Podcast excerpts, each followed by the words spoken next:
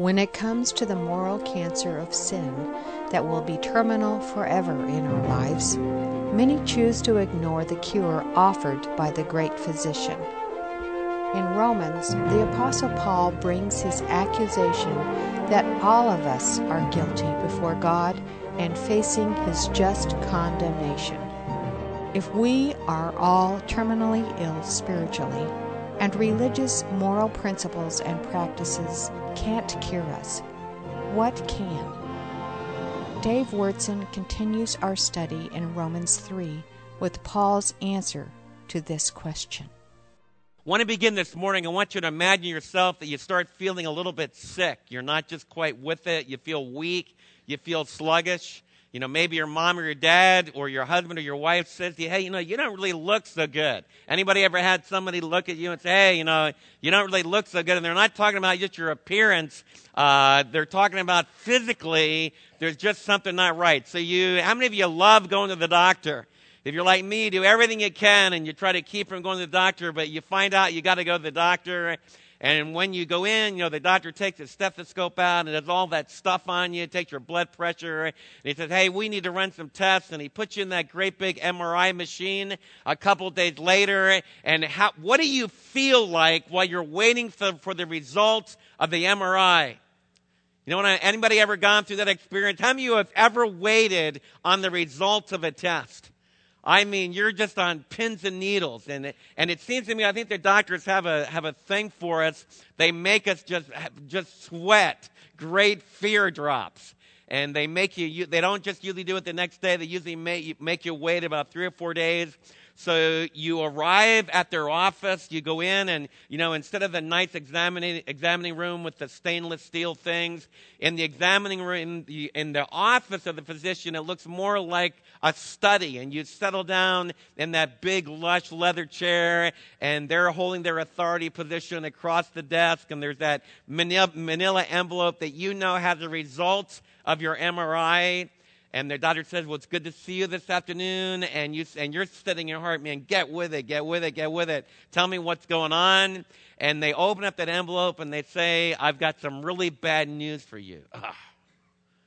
How many of you ever had that kind of news? In fact, you have really a bad malignancy. I mean, it's a terminal malignancy.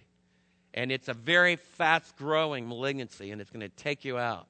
Those are some of the heaviest words. Some of you, I've never received those kind of words about malignancy, but as I look around this room, many of you have received that kind of report, and that's scary. But let's suppose after giving you that sledgehammer blow, they say, Well, I got some good news for you. Over at Johns Hopkins, they've just done some very advanced genetic research. And in your particular kind of cancer that's been deadly and terminal, that they've developed a cure right down on the, on the genetic level, right down inside your genes, and we're going to be able to really work on this. And the good news is, I've got a cure for you. Now, what are you going to do at that moment?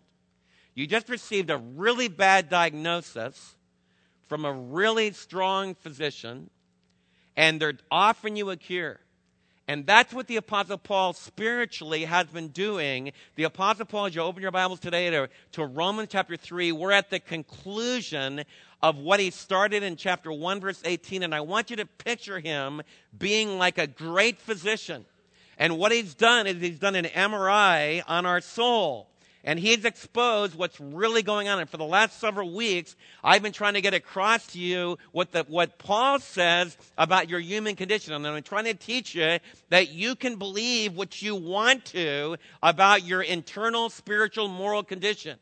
You can believe, you know, what B.B. King says, that we're all just basically good, and I can't figure out why such good people do bad things. You can believe what you're taught in a psych class, that, that it's, you know, that it's basically just learning behavior patterns. You can learn what, a, what scientism would teach you, not science, but scientism, which is making science your God, that you're just a bag of chemicals. You can go to the Van Hagen exhibit like Mary and I did, and, and you can just say, well, hey, man, we're just a bunch of muscles and nervous tissue, and, and that's all there is. And even had up in this, up in this Epicurus. You know, some of the Greek philosophers saying when you die, you just die. That's it.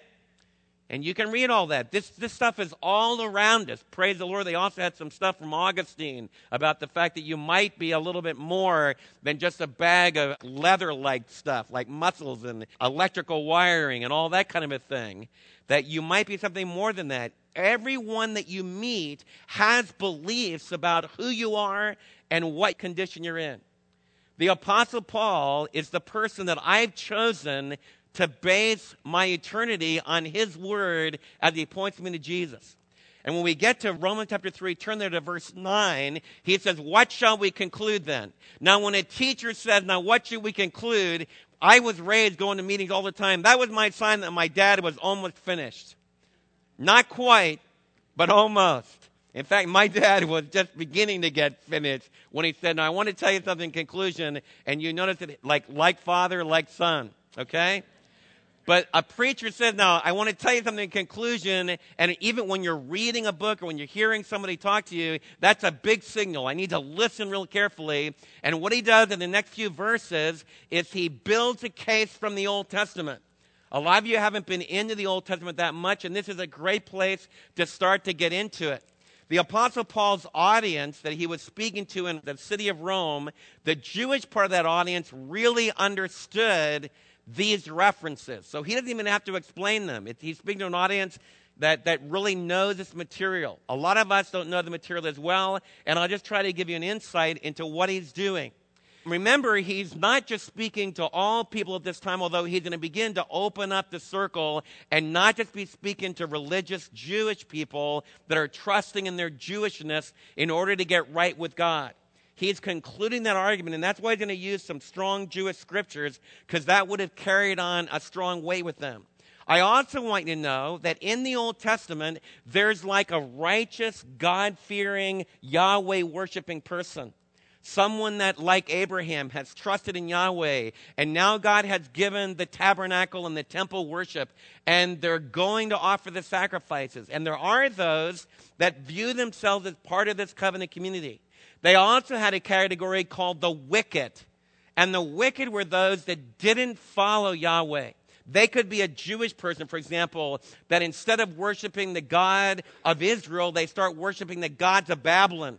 For example, what generated the captivity and the movement towards Babylon is most of Israel turned away from the true God, and the category in the Old Testament for that kind of a person was the wicked.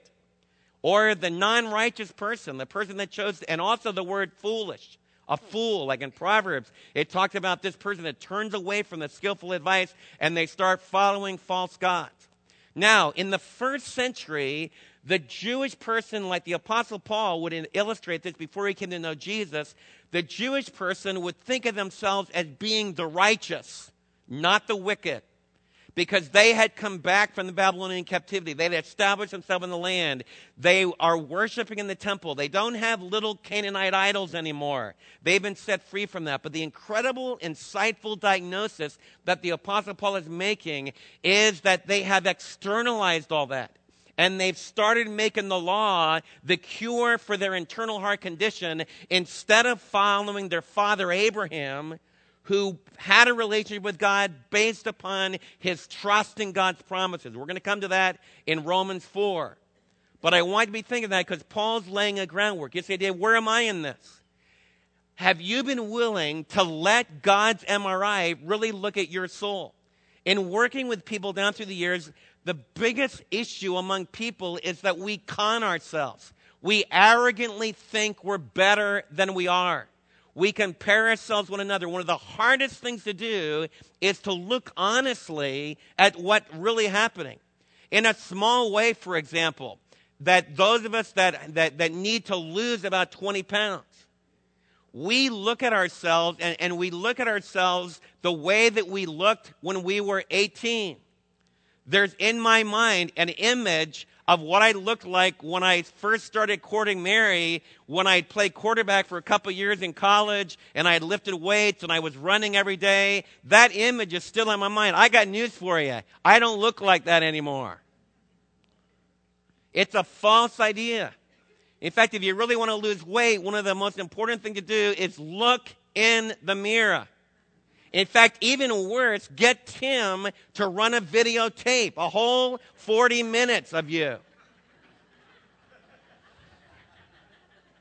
And when he makes a statement in jest, but it's true, it's just a bunch of old, fat, middle aged men, you're faced with the truth. We all laugh about that. But it's hard for us to really look at ourselves and really see what's going on. Now, for the next few minutes, the Apostle Paul is going to show us what I'm really like and what you're really like without Jesus working in our life. And he starts out with our heart. He's like a good physician. He starts out with the core of our personality, and he also starts out with our head, where, the way we think. Not just using a brain, but using our personality, the core of our personality. Look what he says about us. He says, What shall we conclude then? Are we any better? Are Jewish people any better? Not at all. We have already made the charge that both Jews and Gentiles are alike or under sin, as it is written. Now he starts out with his quote from the Old Testament. He starts out with Psalm 14, 1 through 3. There is no one righteous, not even one. There is no, and I could paraphrase this, there is no one who can stand before God and be right. There is no one who can be right before God based upon their own human effort. That's what the Apostle Paul is saying. There is no one who is right with God based upon their own merit, not even one person. There is no one who understands.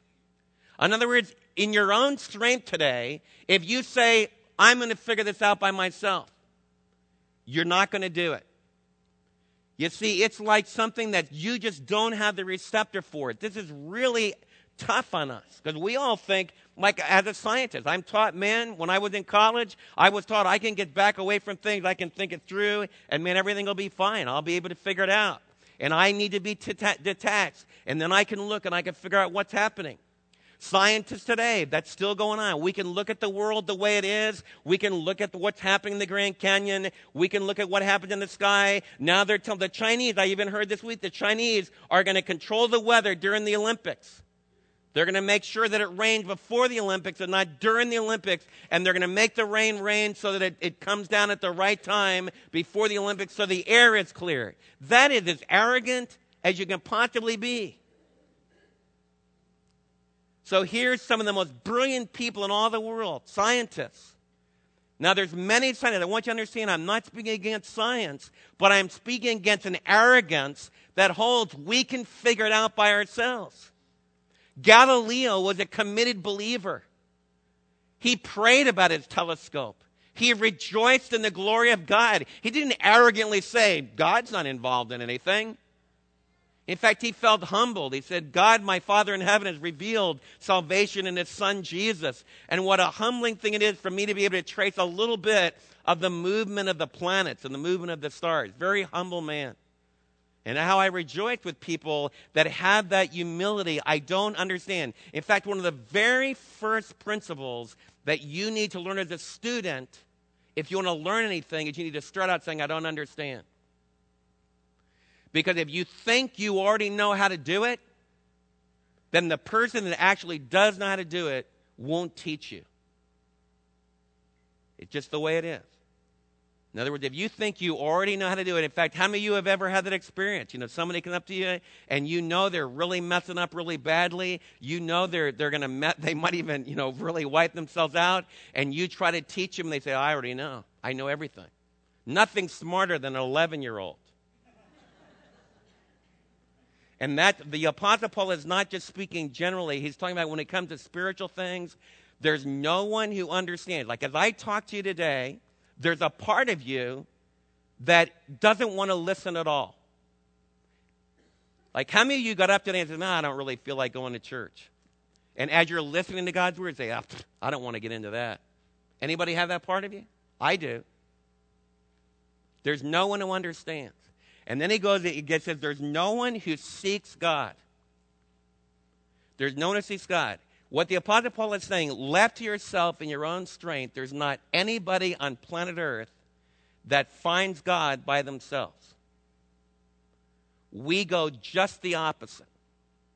And so when you're working with your kids, and you're working with other people, you need to understand one of the basic things you need to nail down is that the normal human condition is that they run away from God, they don't seek God. And all of us arrogantly think, oh, yeah, we seek God. We really want God. And man, I can't figure out why I can't find Him. We seek our own gods. We seek gods that we want to find. And they usually end up being ourselves. I've read thousands of pages of books where people are talking about the great supreme one and, and this person that's going to, you know, whatever the great force might be. And when I get all done, it's just a picture of the author. It's exactly what the author wanted.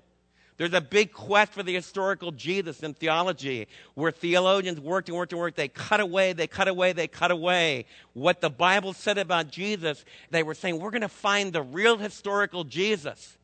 And Dr. Albert Schweitzer, Dr. Schweitzer, one of the most powerful books he ever wrote, is he exposed how more than 100 years of German scholarship seeking Jesus seeking to have a true picture of Jesus, Schweitzer showed that all they had done is look into a great big well and saw a mirror image of a German professor. And that's how he destroyed the argument. He said, How could Jesus be just like a German professor teaching at Bonn, uh, teaching at, like at Munich University? How could that possibly ever happen? It was a joke. In other words, what the German mind did was they weren't seeking God. They eliminated all the revelation of God, and they ended up just taking a picture of themselves. And that's what all of us do. We end up worshiping ourselves. And that's a bad condition. There's a really a God that's there, and all we do is look in the mirror and we look at ourselves and then we bow down and worship it, which is what the world is doing. We, we not only worship ourselves, but we worship God's creation. We worship power. We worship animals. In the ancient world, they worship animals, and a lot of those things are just recycling. There's none of us that seek God in ourselves. We've all turned away. Instead of turning towards God, we turn away from God. You grow up in a Bible church like ours, you hear the truth all the time. You go away to university and you turn away from God. One of the very first things you do is, and you're out on your own, you turn away from God. Why do we do that? Parents, you need to really think hard about that. Kids, think about it. It's because left to ourselves, if we do our own thing, which everyone's telling us to do, we don't seek God, we turn away from Him, and we start walking into destruction. The Apostle Paul goes further. He says, There's no one who does good, not even one. So he talks about our head and our heart. It's not seeking God. Does that contradict what some of you feel intuitively? How many of you have, you know, as you talk to people, you think, well, they're really seeking God? It, how many of you get discouraged? I mean, I can't believe nobody, you know, I had a young person tell me that no one, it really discourages them, even right here in the Bible church. He said it's really hard to find someone who really wants to talk about God. He's really discouraged about it. He finds that even with believers, that he wants to talk to them about God, and they tend to want to talk about something else. We'll say that for Sunday morning. Do you have that? And what I want you to share is that's not a reason to leave a church. It's a reason to pray for a church. It's a reason to pray for your kids. It's a reason to pray for yourself. Because it's just a diagnosis without Jesus working in our life, without the Holy Spirit operating in our life, we turn away. What do we do with our tongue? That's the next thing it says. Their throats are an open grave. It's talking about like your larynx is right here in your throat, and what he's saying is that what comes from our larynx, the words that we put together, is like a stinking grave. It says our tongues lie. Anybody heard any lies this week? Anybody ever told any lies this week? Where did that come from? The poison of vipers in the, is in their, their lips. I had someone, a young friend of mine, would tell me about his family relationships and one of his siblings he said, like, when this sibling comes into the room and starts talking, it says, I'm just waiting. It's like watching a cobra coiled for a strike. Anybody have some friends like that? In other words, rather than using words that pump vitality and strengthen you, man, the person just pumps poison into your veins. And the whole atmosphere. How many of you have ever been in a family gathering, supposed to be a big celebration, and somebody strikes with a venomous assault? And the whole thing caves in. What happened? Like we're trying to get small groups. It works right here in Midlothian Bible Church. We try to get small groups going in our church. So groups of families start getting together. Marriages that are struggling get together. And suddenly we start striking each other with our tongues. And over the years of ministry, I've had leaders say, Man, I can't believe it. Our whole small group fell apart. Everybody got angry. And they all ended up leaving. Boy, that's a great church. Why did that happen? What I love about God's word is it tells the truth. You all have, and I have it, we have serpent tongues. And we lie and we strike with a deadly poison. And if you're really God's child, you open yourself up to that diagnosis because you realize unless the Lord works on your heart, that you're going to cover all that up.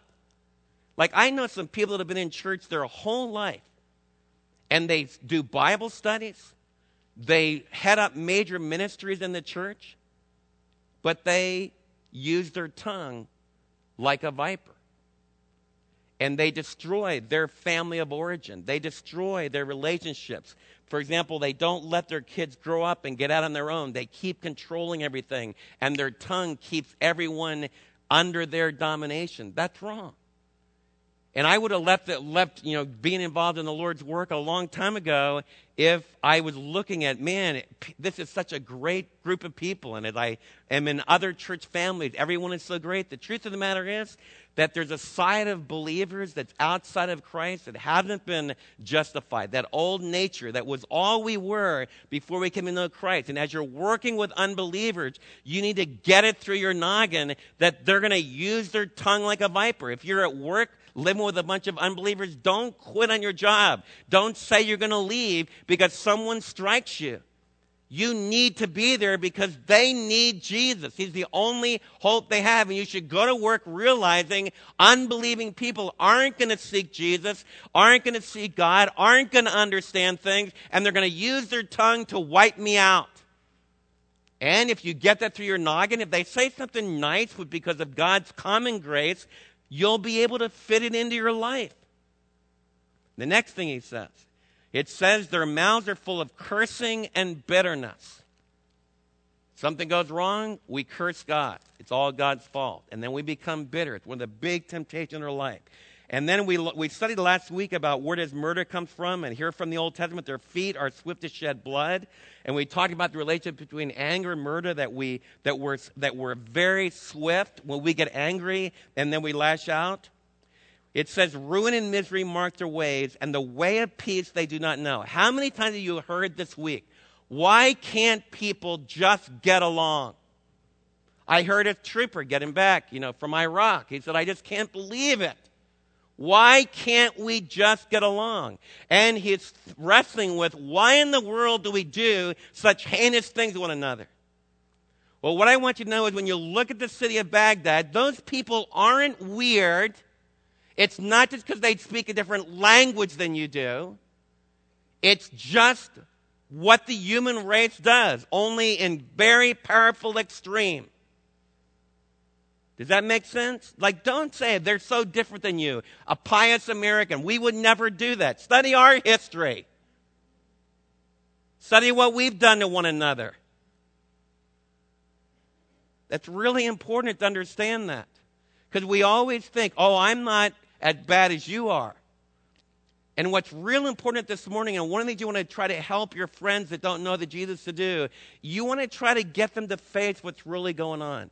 And Paul is building this case. The diagnosis, this is his spiritual MRI saying, there is no hope. There's no reverence of God, no fear of God before their eyes. And what he's saying, he's concluding his argument, there is no one that's going to get to heaven by obeying God's law. It says this in verse, in verse 19. Now we know that whatever the law says, it says to those who are under the law. Now, so he's built his case. There is none righteous, none at one. How many of you agree with that? How many of you think that man is basically good? How many believe that? You're going to get an F if you believe that. How many of you agree with the Apostle Paul that without the work of God's seeking, God moving, God reaching out, that humans left to themselves will turn away from God and, and will be, destroy themselves and be destroyed? How many of you believe that? Okay, so you agree with the Apostle Paul. That's a real important step. How many of you believe that about yourself? See, it's easy to believe it about everybody. What about me? Okay? Do you open yourself up for the lies? And do you ask the Lord to forgive you? One of, the, one of the surest signs of a really transformed new believer in Christ is they're honest. When they curse, how many of you cursed this week? I played golf for the first time in a week yesterday. But I can confess, by God's grace, I did not cuss once. That's a miracle. I told the guy, it's usually when I shank it like that to the right, the word I like I hardly ever cut because I wasn't raised doing that. Most of you, like my carpenter buddies, they heard that all the time. And when I worked with them hour after hour, man, it was hard. A lot of you wrestle with that. But man, when I shank it the wrong way, man, I it just pops out. How many of you do that? Anybody do that? You nice, pious group of believers, you curse. One of the best ways to move from instead of cursing, you say, Praise the Lord. is that you're honest and you let the Lord start to transform your life, and there starts to be growth, which is what there really needs to be. But it all starts out just like when you're born again in the very beginning, the first time, when the doctor lays down the MRI, and the Apostle Paul just laid down the MRI, and he says, You're all guilty.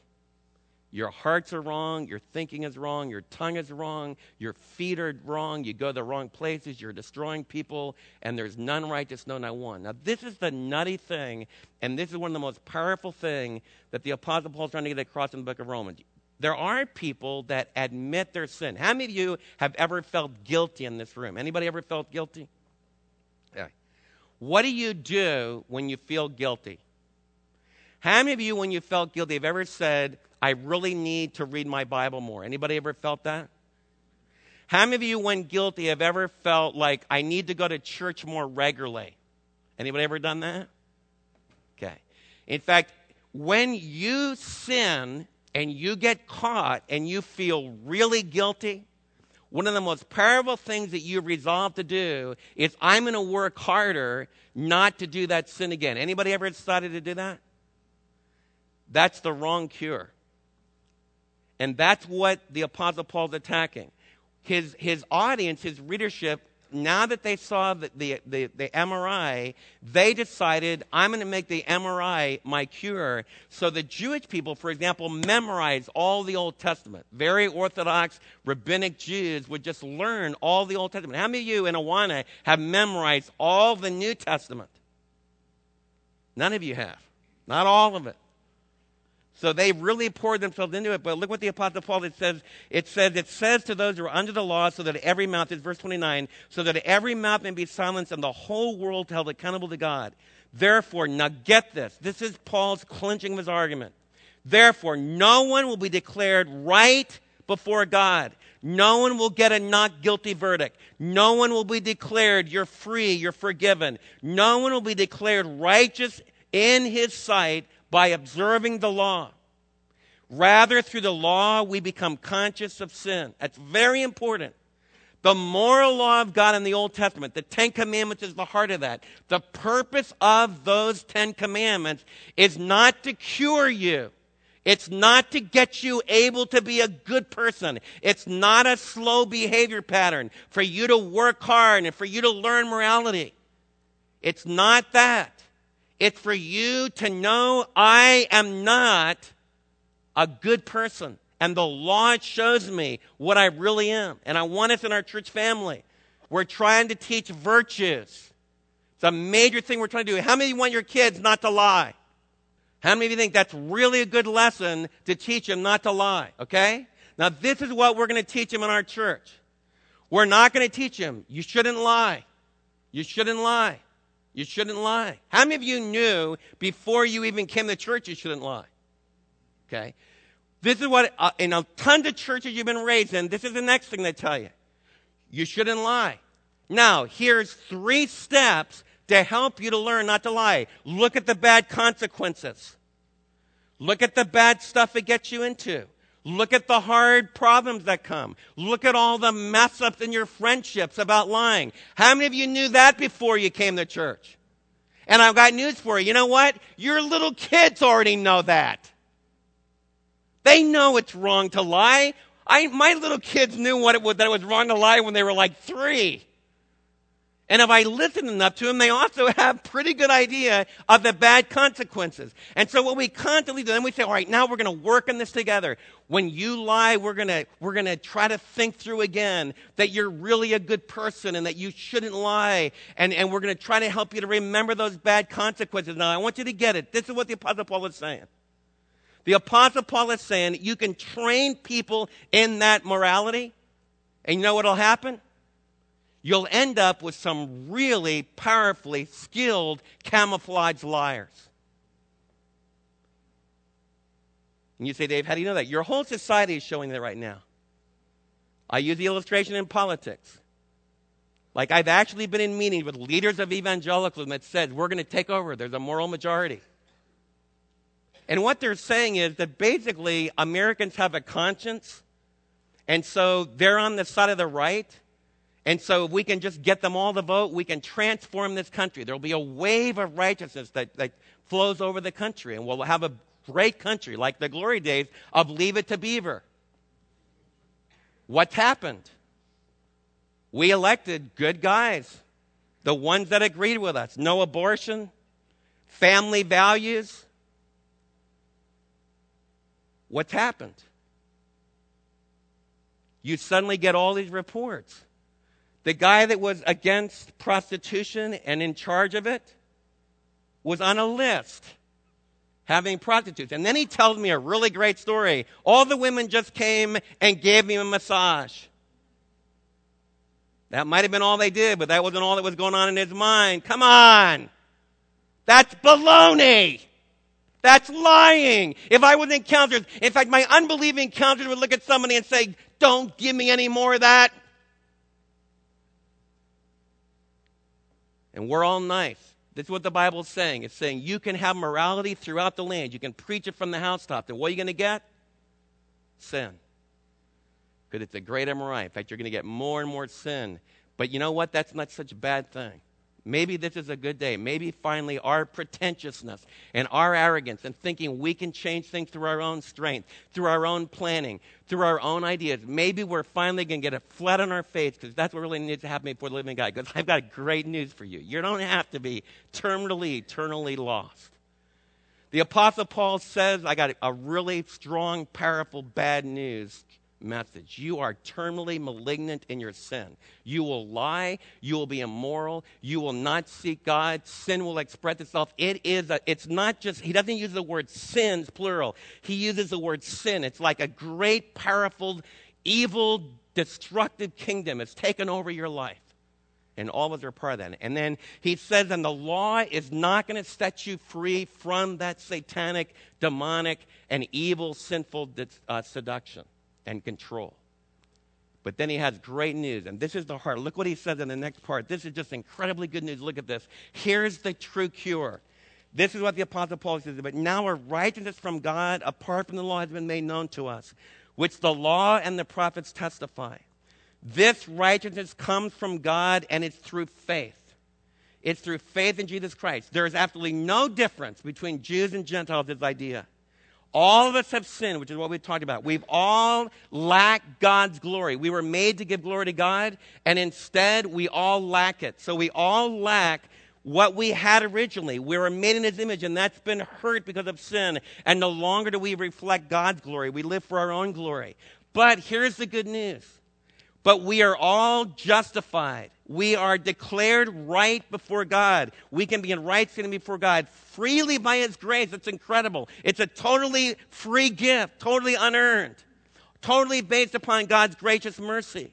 How has God expressed that gracious mercy to us? He has given us redemption, and it's come by Christ Jesus. The, the picture here is where slaves in the Roman Empire, when the Apostle Paul wrote this book, a lot of the people he was writing to were, were military slaves. The Roman army had conquered their nation, and they were enslaved.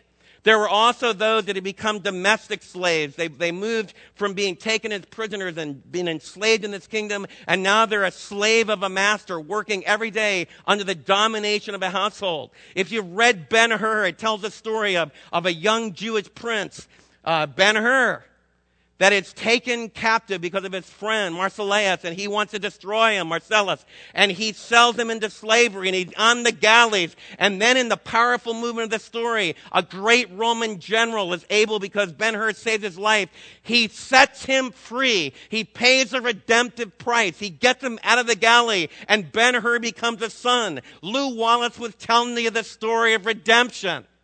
He's saying that's what it means to be redeemed, that you were under this terrible slave galley of sin. You were enslaved under its bondage. You were in a place of death, and Jesus paid the price.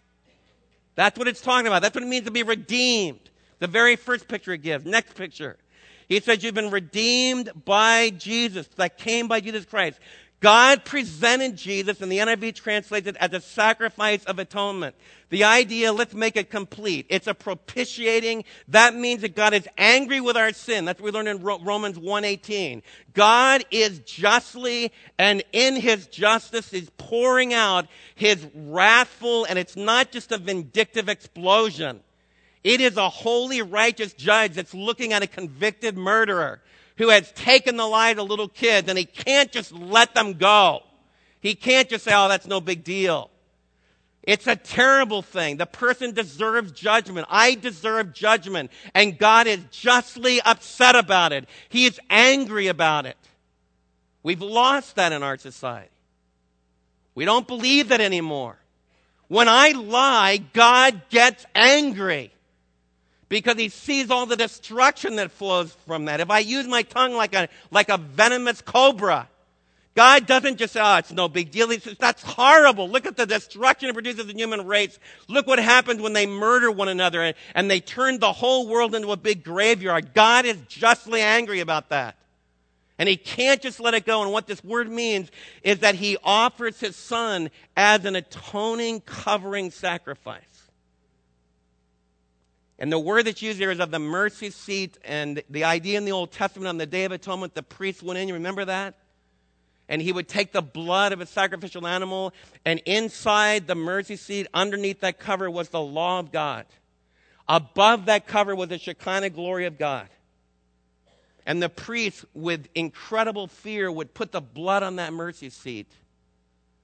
And he would fear that he might even lose his life. And when he walked out, and was able to, to get out of the, God's presence, he would know that the, the, the blood of the atoning sacrifice had paid for all the disregard of that covenant tablet of stone, all the law that had been broken, and it would open the way for God's Shekinah, his glory, to continue to dwell among his people. But all that looked forward to there would come one day when God the Father himself would sacrifice his son, and the son's blood would flow on Calvary, and then Jesus would enter the heavenly sanctuary, like Hebrews tells us, and he would forever do away with our sin.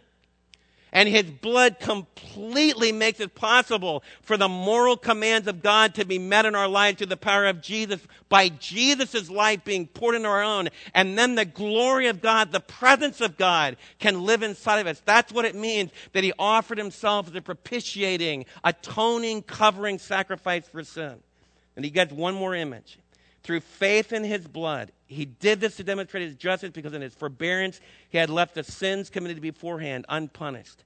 He did it to demonstrate his justice at the present time so as to be the one who justifies those who have faith in Jesus. One, they got three pictures. One is the courtroom, and you are declared, based upon Jesus, you're in the courtroom terminally condemned. The case, like we started out today, is totally closed. The father goes to bring down his gavel, but he's not going to bring it down because the father, the judge, knows that his son, because it was their plan, the son stands up and says, Wait a minute, universe. Wait a minute, humanity.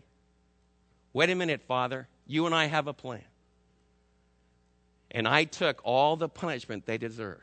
So don't bring your gavel down and say guilty, terminally separated from you. And Jesus takes the gavel and the gavel then comes down because of Jesus, and Jesus says, free, forgiven, able to walk out, not under the sentence of death. That's the first picture of the courtroom. The next picture is the slave that I pictured for you. And then the final picture is the temple and the sacrifice. So you have justification, declared forgiven based upon the sacrificial death of Jesus. You have redemption freed from slavery to sin. And finally, you have the beautiful atoning sacrifice. And the glory of God, like if you've come to know Jesus, you know what it means? It means that Jesus, the glory of God, lives inside your life.